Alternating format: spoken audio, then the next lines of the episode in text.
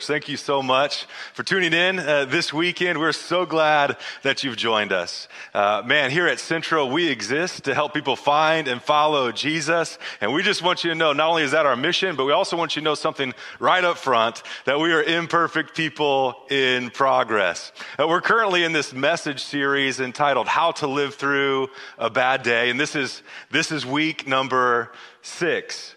Uh, but this week, before we, we get too far into the service, I also want you to know that in the midst of this, this global pandemic, in the midst of this, this online experience, while, while the buildings are still uh, not reopened just yet, uh, the church is alive like never before, and God is on the move and doing a new thing like we've never seen happen. And so, so here, here's just a snapshot of a couple things that, that you, the church, has done uh, this week. Well, well for, for starters, our mission is being fulfilled as we've had, had a few people begin a brand new relationship with Jesus this past week. Uh, we, we've, we've fed uh, some police officers, those who are on the, the front lines, uh, serving our community so well, some meals uh, this week. That, that's awesome. And we also celebrated the uh, CityTeam graduation with the women graduating graduating from this, this program and experiencing true life transformation. It's just so awesome to be a part of. And I'm just so thankful for you, the Central family, as you continue to make an impact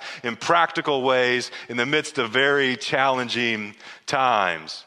Well, here in week six of how to live through a, a bad day, we're, we're, talking about, about some things that aren't real pleasant, uh, but we all like life hacks, right? We're, we're trying to, to give you some life hacks today that can hack into some painful experiences. And, and a life hack is simply a solution to, to problem, pro, uh, common problems. There it is, some common problems. Uh, if you here, here's what I mean. And so, so I'm going to give you three of them. Uh, you just keep your score, and at the end of these, uh, you can just post your score in the chat, and uh, we might have something real special for the winner uh, this week of this little little little uh, survey. So here's the first one. First life hack. If you've ever had a paper cut, I don't know if you've ever had a paper cut, but paper cuts are pretty, pretty painful. Here's the life hack. You simply put a, little bit of chapstick, some of this, some of this good stuff, right on that paper cut and it'll remove the pain. Uh, can you believe it? I didn't actually try that out this week, uh, but it said it on the internet, so you know it's true. Uh, second life hack is if you get a burn, uh, you burn yourself on the stove or maybe the barbecue grill this season, maybe while, while making some s'mores. Uh, here's the life hack just run your, your hand under some cold water. It'll feel good to your, your finger, it'll remove the pain and help it heal a little bit more, more quickly. Uh, here's the third one. Here's the third one. Uh, brain freezes. Man, it has been a little toasty here in the Bay uh, this week and in other parts around the country here in the U.S. Uh, so hopefully you've enjoyed some, some Slurpees or maybe some milkshakes. But, but we all get brain freezes from time to time in the summertime. And, uh, and what, what they say is that apparently brain freezes are like mini migraines as, as certain places in our throat get, get so cold, it, it impacts the, the blood vessels and the nerves and it, and it produces like minor migraine. Uh, so here's the life hack. The best case scenario is to drink some warm water. Uh, you know, that'll help uh, remove the brain freeze. Or if you, if you don't have access to some warm water, you can put your tongue at the roof of your mouth and you'll warm it up and that'll make it feel better. Or if you don't, if you don't want to do that, you can stick your thumb right in the roof of your mouth and it'll, it'll warm it up, make it, make it feel better. Life hacks. So, so tally those up, uh, one through three. Uh, most of you, most all of you, uh, actually everyone on this this, this live uh, uh, service is probably much smarter than me, so you probably knew all of those. Uh, I did not know about the chapstick. That was new new to me. And if you've never had a paper cut in your life, we're just going to count that as two points. So that could be that could be the differentiator right there. But tally those up, put those into the chat. We would love to hear from you if you're engaging on our, our in our live uh, experience. Well, those are some life hacks for some, some common problems, but throughout this series, we've been looking at some life hacks from Jesus as he navigates his worst day. We, we've been looking at seven statements that Jesus makes from the cross. And as Jesus navigated his worst day, we're pulling out principles that we can apply to our bad days to navigate challenging times as well. We're going to close, close out this series, tie a bow on this series next week, week seven, the seventh statement from the cross. And I hope you'll, you'll jump in and, and join us. This has been our theme verse throughout this entire series. It's found in Hebrews chapter 12. And here's what it says This is important not only for your bad days, but every day. Keep your eyes on Jesus. He who both began and finished this race we're in. And, and here's what I want you to know uh, you're in a race right here right now, wherever you're watching this, it's like you're on the track. You're in the game, you're in the race, and we're trying to learn from Jesus we can run our race well. There's been a lot of people who have ran this race ahead of us. There's going to be some generations that, that might come up behind us if, unless Jesus comes back real soon. Uh, but but you're, on, you're in the race. And if we're going to run this race well, we want to study how he did it. Let's go to this next slide here. He says, because he never lost sight of where he was headed. He never lost sight of, of his purpose, that exhilarating finish in and with God. He could put up with anything along the way the cross, shame, whatever.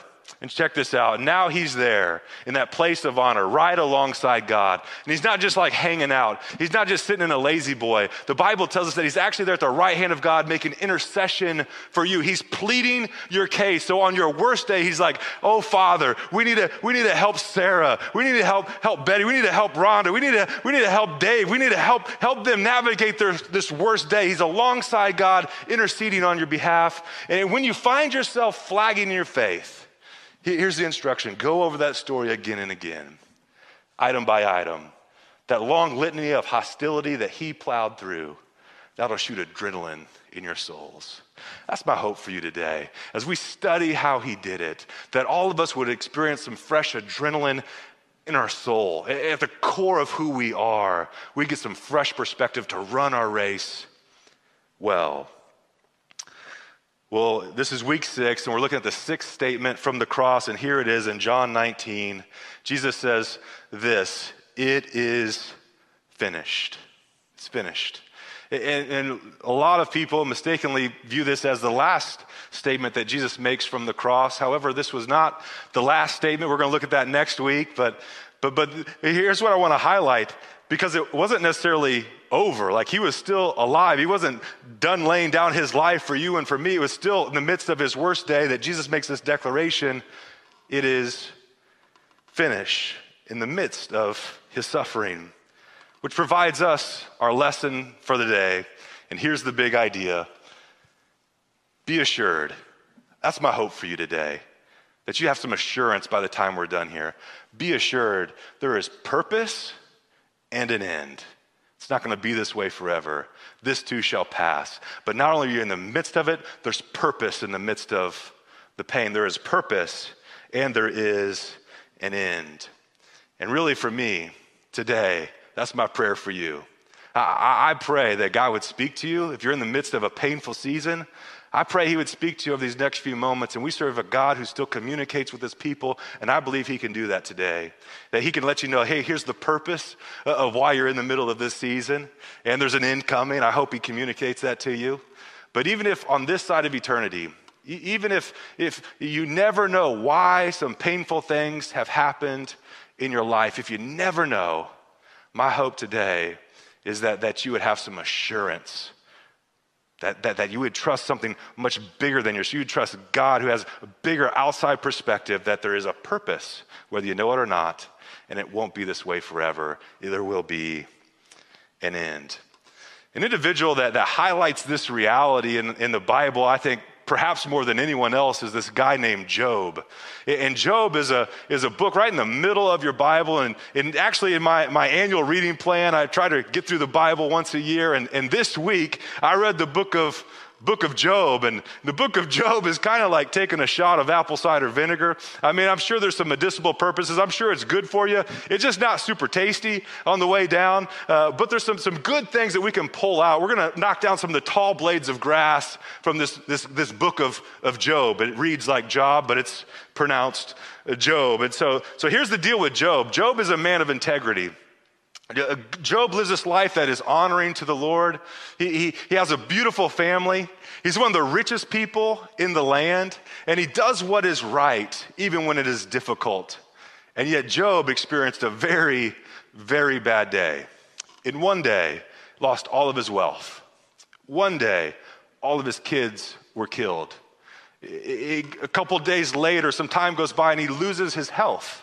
And we actually read about this in Job chapter 2. And, and it says this Job took some, some broken pieces of, of pottery and he, he scraped himself as he sat among the ashes. It's like Job has all these, the, the sickness, his, his skin disease, and he's like using pottery to like scrape pus and nasty stuff off of his skin. I mean, you talk about a bad day. Job, Job lived through one. And I think it's interesting in the midst of this story, it's this dialogue back and forth in like the courts of heaven and and the devil and God are like, can, devil's like, can I do this to your servant? And, and he's like, okay, I'll give you permission. And, and I just assume that the, the demons are there like talking to the devil as well, like, like, like, hey boss, should we take out his wife too? And, and the devil's like, nah, we're gonna leave her and I'm a, I'll show you why. Cause here's why. Here's, here's his wife's advice to Job on his worst day. His wife said to him, are you still maintaining your integrity? Here's the advice curse God and die. Thank you, helpmate. Thank you. You talk about initiating the crazy cycle, and here's Job's response. He replied, uh, You're talking like a foolish woman. And now, note here, he does not call her a foolish woman. He just says, If you were a foolish woman, this is how foolish women talk, you know? So, so we're learning from Job here. He doesn't call her foolish. He says, Shall I accept good from God and not trouble? And Job maintains his integrity in the midst of a very very bad day. The first part of Job is historical. The last part of Job is, is historical as well. And in between is kind of this poetic section of Job and, and some of his so called buddies as they're helping Job kind of process his pain and try to figure out what in the world is God up to in the midst of this very bad day. And if we could sum up that, that the, the bulk of the book, I, would say it is, is Job chapter 30 and verse 28. As Job, he, he says this, he says, I cry out to you for help, but you don't answer me. God, I, I stand up and uh, you don't even, you turn your attention against me. And I don't know if you've ever experienced that before. But maybe you can relate to Job. You're like, God, I'm, I'm praying. God, I'm crying out to you. God, I'm, I'm doing jumping jacks over here trying to get your attention, but, but you're not even looking at me. And, and the whole middle section is kind of this lament. This is as, as Job struggling through this very bad day, and he's kind of questioning, like, God, do you even care about me? Do you see my situation? Do you know, do you know what I'm going through in the midst of this pain? And then we jump to Job chapter 38, and, and God responds. God talks to Job, and, and he, he has some questions for Job to give him some perspective. And here's what it says uh, Then the Lord spoke to Job out of a storm. And I just think that's cool. Like, you know what? Like, I'm not just going to, I'm going to talk out of, out of a storm because I'm God and I can do that stuff. Uh, here's what he says He said, said, Who is this that obscures my plans with words without knowledge? He's like, Job, do you, do you know what you're talking about? And he says, Brace yourself like a man. And I got, I got some questions for you, Job. And you shall answer me, Where were you when I laid the foundations, the, the earth's foundations? He, he's like, Job, I'm just going to ask you some simple things, some things that are, are pretty plain, pretty basic. And I just, I, I, just would like for you to instruct me. How, how was the earth's foundation laid, Job? Uh, uh, tell me if you understand. Who, who, marked off the dimensions? I mean, surely you know these simple things. Who, who stretched out the measuring line across it? Like, Job, tell me, give me your perspective on this. Let's go to the next one here. He says, uh, Have you comprehended the vast expanse of the earth? Tell me if you know. I mean, what is the way to the abode of light? And, and where, does, where does darkness reside, Job? Like, can you answer these simple questions for me? Can, can you take them to their place? Do, do you know the path to their dwelling? Uh, surely you know, for you were already born. And I just love the humor in the Bible. Look, he says, he says You have lived so many years. That's funny to me. I just, I find humor in that. Like the God who's outside of space, God is outside of eternity, he's outside of time. He comes to this, this, this, this man named Job and he's like, you know, you've been alive so long. Why don't you help me understand? And he continues to pepper Job with questions for the next two chapters.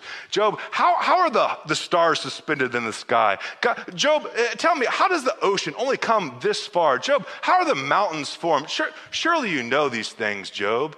And he goes on and on questioning Job. And, and then Job gets to this place where, where we all get at some point in our life, I believe.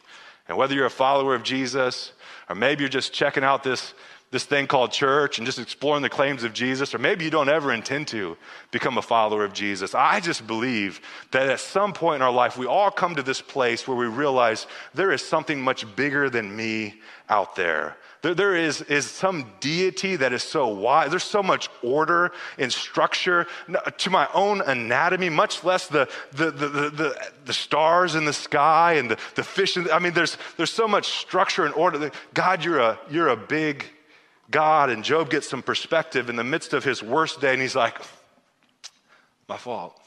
My, my bad. We read about this in Job chapter 40. It says, Then Job answered the Lord, I am unworthy. How can I, how can I even reply to you? Matter of fact, I'm just going to I'm just going to put my hand over my mouth to keep me from, from saying foolish things again. And by the end, this guy who, who's really had all these things happen to him that had all these awful, awful things. You think about what he had and what he lost and this whole process of journeying through the pain. And then he comes to some conclusions. And Job gives us some perspective on, on God and, and navigating a bad day and, and realizing that, that there is purpose and there's an end. And whether we see it or not, God is a God who is at work. And he, he says this in, in Job chapter 42 it says, Then Job replied to the Lord, I know, I know. And I just want to pause right there because those are two very strong words. He doesn't say, I had a buddy tell me. He doesn't say, say, I read about this in a book. He doesn't say, I, I, heard someone say this once. He said, no, no, no. I'm convinced. I have some assurance. I, I, I know that God, you can do all things. No purpose of yours can be thwarted. He goes on, he says, As you ask, who is this that obscures my plans without knowledge? Surely I spoke about things I do not understand. God, your knowledge is so far beyond me, things that are just too wonderful for me to, to even wrap my head around. He said, Man, I, I, I heard about you before, but now I've, I've seen you, I've experienced you.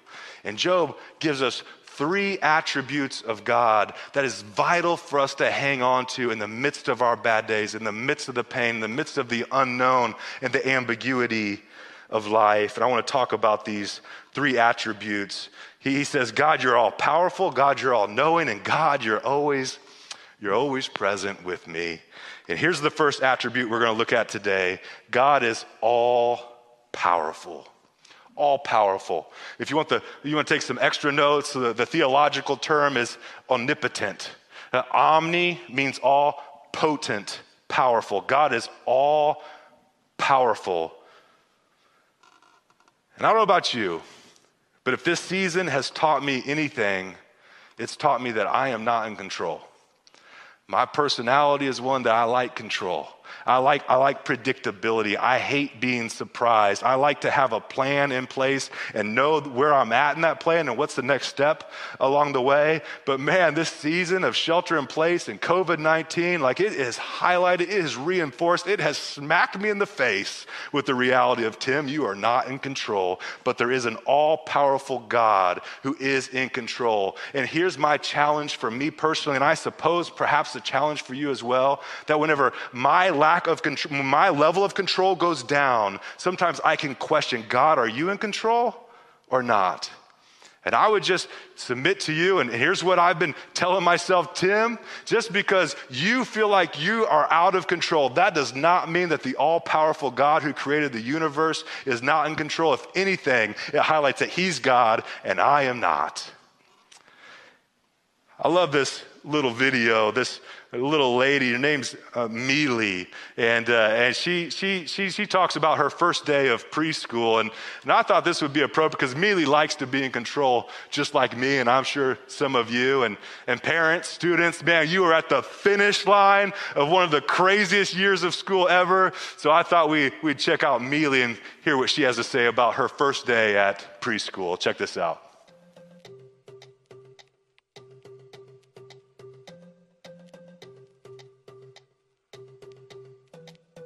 So yesterday, my mom had some news for me. She me up for preschool. What? I told her I want to go to bus school. So we get to the place, and I'm shook. I walk in, and like, the teacher Sadie. kids are insane, but I'm still alive. I get my seat, the teacher's like, Dave, we don't pee on their friends. So now David's trigger chases with scissors. That was a mess. I have to do something. So I yelled nap time. Checkmate.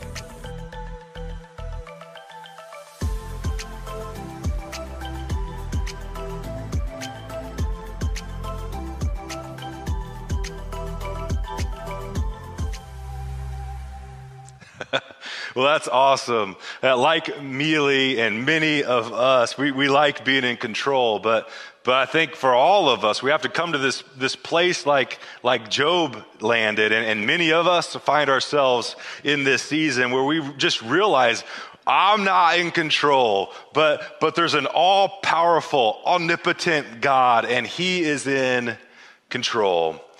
Remember in Job 42, he says this uh, I know, I know that you can do all things. Nothing's too hard for you. Colossians 1 16 through 17 says this For everything, absolutely everything, and in case you missed it, everything got started in Him and finds its purpose in Him.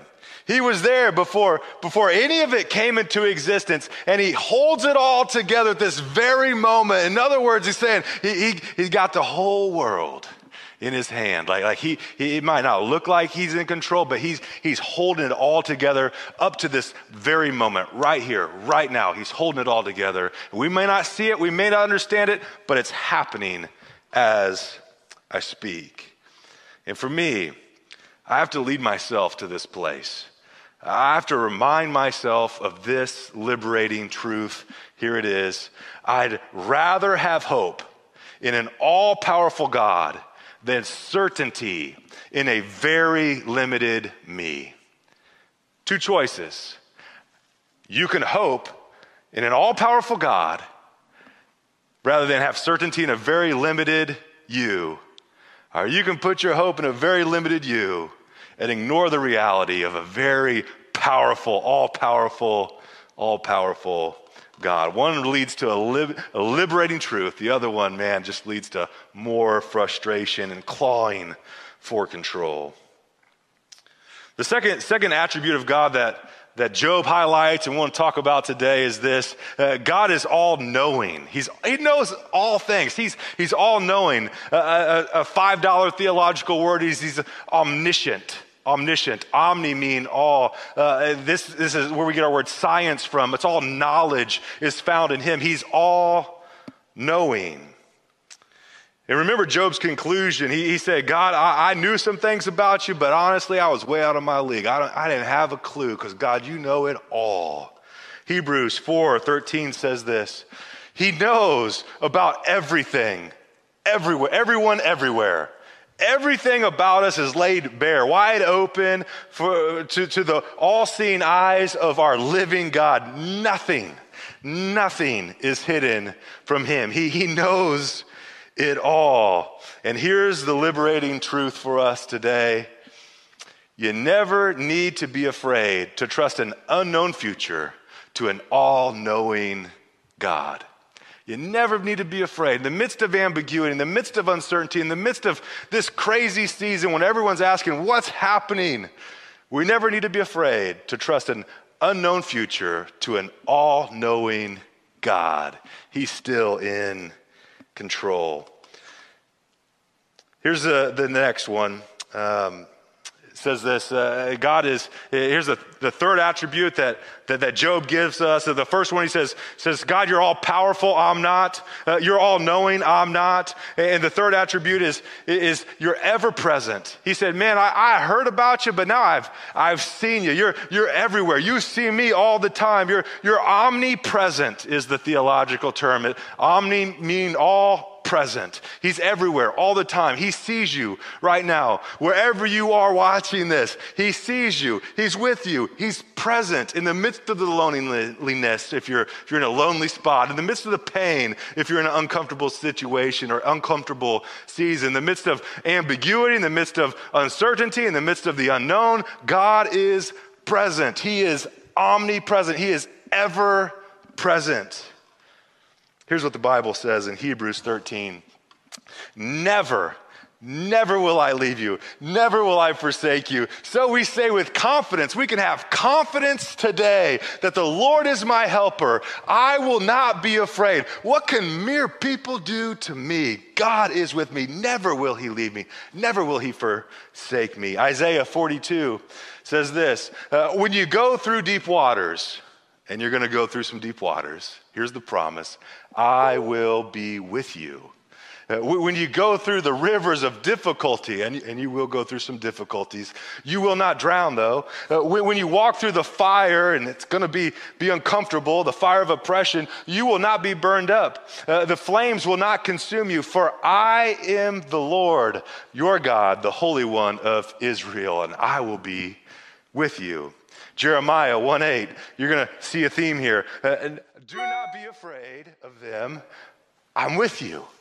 I'll rescue you, declares the Lord. A few verses later, in verse 18, says this uh, They will fight against you. And that's the unfortunate reality. There's going to be some people in life that want to fight against you, but they will not overcome you, for I am with you.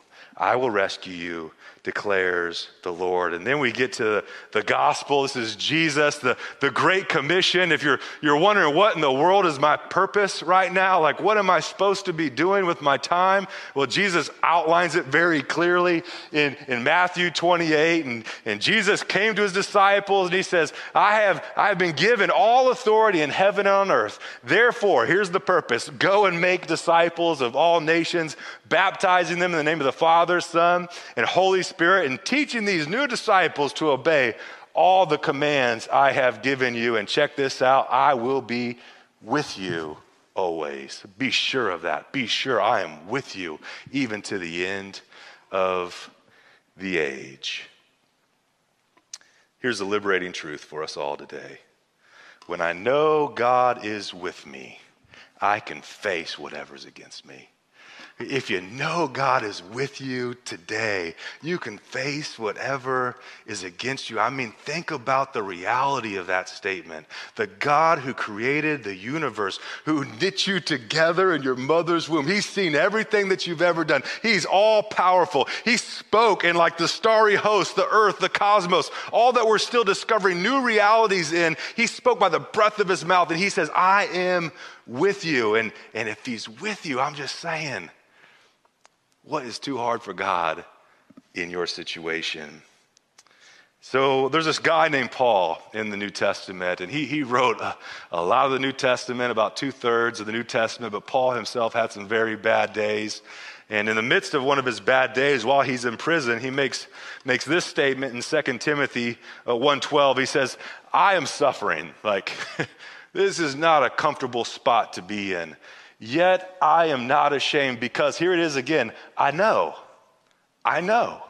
It's not, it's not a theory. It's not, it's not someone told him. It's not some instruction that maybe he picked up somewhere along the way. No, no. He knows from, per, because I know personally, deep down in his knower, he knew in whom he had believed. And he, I'm convinced that he is able to guard what I have entrusted to him for that day. He was convinced. And even on a, a bad day, Paul was convinced of some things in the presence of his pain that changed his perspective his current reality. And he realized, oh my goodness, there is purpose and there is an end. And I want to give you four confessions to make this week that, that will remind you on your worst day of some of these realities. My hope is that, that these aren't just things that we say, but that we would be convinced, that we would, we would know, we would be convinced that these are realities in our life, whether we feel like it, whether we see it or not. Here's the first one. This might be simple, but it's a reality. I know God loves me. And here's why you need to say this out loud for the next five days because on your worst day, you're going to question this. I don't know if God really loves me because it doesn't really feel like it sometimes. But in the midst of, you got to overcome your, your feelings with faith and, and, and speak with words of confidence. And there's this book in the Bible called Lamentations. And I just think it's funny that there's an entire book of the Bible devoted to complaining, to, to lamenting. And there's this guy named Jeremiah, and he, he wrote this book of lamentations. And he's in the midst of his complaining in chapter three, he says this I, I better pause on my complaining because, because yet this I call to mind, and therefore I have hope. You need some hope? Here it is. Uh, because of the Lord's great love, there it is, we are not consumed. His compassion never fails. They are new every morning. Great is your faithfulness. We got to know that God, He loves me and His mercy, it's fresh every morning. The second confession that I'm inviting you to make for the next five days is this I know that God wants the best for me. I know He wants the best for me. Romans 8 uh, 31 and, and picking up in other verses in this chapter, it says, If God is for us, who can be against us? I just love that question. If you've been here in our, in, our, in our live gathering, you know I like to ask this question often at the end of our, our services. Like, like, if God is for us, like, who can be against you? Since he did not spare his own son, but gave him up for us all, won't he also, along with him, graciously give us all things? Let's go to the next slide here. Uh, does it mean then that, that, that he no longer loves us if we have trouble? That's the question. If I experience trouble or calamity or, or are persecuted or if I go hungry or if I'm destitute, if I'm in danger, if I'm threatened with death, like does that mean God doesn't love me anymore? No, no, no, no, no. No, despite all those things, overwhelming victory is ours through Christ who loved us. Overwhelming victory is yours through Christ. You got to make the confession, even on your worst day, that God, you, you, want what's best for me. You love me. You want what's best for me. Here's the third one God, I know you have a plan for me. I know you got a plan for me. And here's what I think is fascinating. One of the most popular verses in the Bible when it comes to God having a plan is in, in Jeremiah 29 11. But here's what, here's what you might not know about Jeremiah 29 11. When God gave this, this word to the nation of Israel through this guy named Jeremiah, the nation of Israel was in captivity. They, they were held as slaves. They were exported from their, from, from their land. They're in a foreign land. And, and, and in the midst of their pain, in the midst of their uncertainty, I'm sure they're wondering, God, where in the world are you? For I know the plans I have for you, declares the Lord. Plans to prosper you, not to harm you. Plans to give you hope and a future. It's vital for us on our worst days and in every day of our life. We know God loves us. God wants, He's got good things. He wants the best for me. He's got a plan for me. And here's the fourth one and the final confession I'm inviting you to make this week God will bring me through. God will bring me through. Listen, here's the reality. If God brought you to it, He's going to bring you through it. That's not just cliche, that's reality. God will bring you through. It's an interesting passage in 2 Timothy uh, 4.18, and, and it's some hand, on one hand it seems confusing, but, but let's read it and we'll talk about it. Uh, uh the Lord will rescue me from every evil attack. Awesome. I like that and will bring me safely into his heavenly kingdom. Awesome. I like that. Uh, to, to be with him, to him be glory forever and ever. Amen. And so, so my question when I read that, I'm like, okay, God, what is it? Are you going to rescue me? Or are you going to bring me safely into heaven? Like, is my life here over? And the answer is yes to both. God can rescue you right now. He's still in the miracle working business. And some of you, I know what you're going through. Some of you, I know it's a real struggle. Some of you, I just want you to know I'm praying for a miracle in your situation, and I hope He rescues you because He can do that. But for some reason, sometimes He, he chooses not to. He chooses this He rescues us by bringing us safely into a heavenly kingdom. I was talking with, uh, we were meeting with our group a few weeks ago, and, um, and Daniel, Daniel Thomas actually brought up this observation. He said this He said, Every individual in the New Testament that ever experienced a miracle of Jesus, that was ever healed, they still died. I thought, huh, you know, I, I hadn't thought of it that way. But here's the reality if our hope is always here, God rescue me so that I never die that's not Christianity. Christianity is saying, God, I hope you rescue me, but if you don't, I know you're going to rescue me in another way. We have hope beyond this life. It's not just for right here, right now. We trust all that we are, all our hopes, all of our dreams into the all knowing hands of our loving Heavenly Father. He's got good things in store for us, whether we see it or not. And ultimately, whether he rescues us on this side of eternity or he rescues us by bringing us home into a heavenly kingdom, God has good for you. He brought you to it, He will see you through it. That guy I mentioned earlier named Paul, he, he, he lived with this mindset. And at one point in his life, these people were trying to kill him for, for, for teaching the gospel, for helping people find and follow Jesus. And Paul made this statement. He's like, man, I, I, I for me, like, I would much rather go to heaven and go to that, that heavenly kingdom. Let's go back to that other verse. He's like, but, but, but for your benefit, I think I'm going to stay here because more people need to find and follow Jesus. And I'm just saying, like, he's like sticking out his neck, like, oh, you want to kill me? Like, go for it because that's all good. I, no more pain, no more struggle, no more hardship. But while I'm here, I'm in the struggle. While I'm here, I'm looking for a harvest. While I'm here, I, I'm trying to help people find and follow Jesus. I'm living on on mission. And what do you do with a guy like that? Nothing. Because he knows God, either way, will see him through. True for Paul, it's true for you.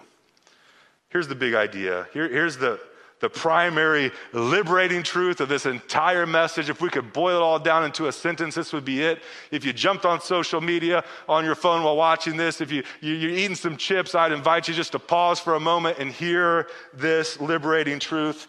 Here it is My struggles have a purpose, and my pain has an end. Your struggles have purpose, and your pain has an end. It will not be this way forever. There's purpose, there's an end. And maybe you're watching this and you're saying, man, that all sounds awesome, Tim. Like, I, I want to believe that God loves me, that He wants the best for me, that He has a plan for me, and He's going to see me through, but I don't even know, I don't even know God right now. And for you, it'd simply be a matter of, uh, of confessing with your mouth who Jesus is, believing that He's, he's going to be the boss of your life. You're going to let Him call the shots. And, and confessing with your mouth that that's the reality, and believe in your heart that God raised Him from the dead. And, and the Bible says that if you do that, that you'll be be rescued, you'll be, be saved. And, and you can begin that journey with Jesus right here, right now. And everything that I've been talking about today can be true for you in the midst of the ambiguity, in the midst of the unknown and uncertainty of life. You can have certainty in an all powerful, all knowing, ever present God today with you. And if you want to begin that journey with Jesus, I would simply invite you to say a prayer along with me to do that, to confess with your mouth who Jesus is. So if that's you, let's, let's pray together. God, I thank you for loving me. I thank you for sending Jesus into the world. I believe that he died on a cross to pay the penalty for my sins, and I believe that he rose again. So now, God, I ask you to forgive me of my sins. Give me the gift of eternal life. Now, you say this to him Jesus, from this day forward, I surrender my life to you. In Jesus' name, amen. Amen. Hey, if that was your prayer today, you want to begin a, a, real relationship with Jesus, I want to invite you to text one word, just text Jesus to this number on the screen right here. Text 408 944 5402. That's 408 944 5402. Just text one word, Jesus, and, and someone from our team will be in contact with you this week to talk through some next steps. And I just want you to know if that's your decision, man, we are celebrating with you big time because you better buckle up, Buttercup. You're, in, you're on the, in for the ride of your life. God is in the life transformation business, and welcome to the family. Hey, for all of us, here's our next step. All of us need to take action whenever we hear God's word taught. And here's what I'm asking you to do for the next next five days, I would invite you to make these five confessions every day out loud. I'd invite you to even make them into the mirror to, to make sure you, you see it, make sure you hear it, make sure you believe it. And this is the confession I know that God loves me. I know that God wants the best for me. I know God has a plan for me. I know God will bring me through. And here, here's what I also know I know my struggles have a purpose and my pain has an end. I invite you to make these five confessions over the next five days because here's the reality this is true for you.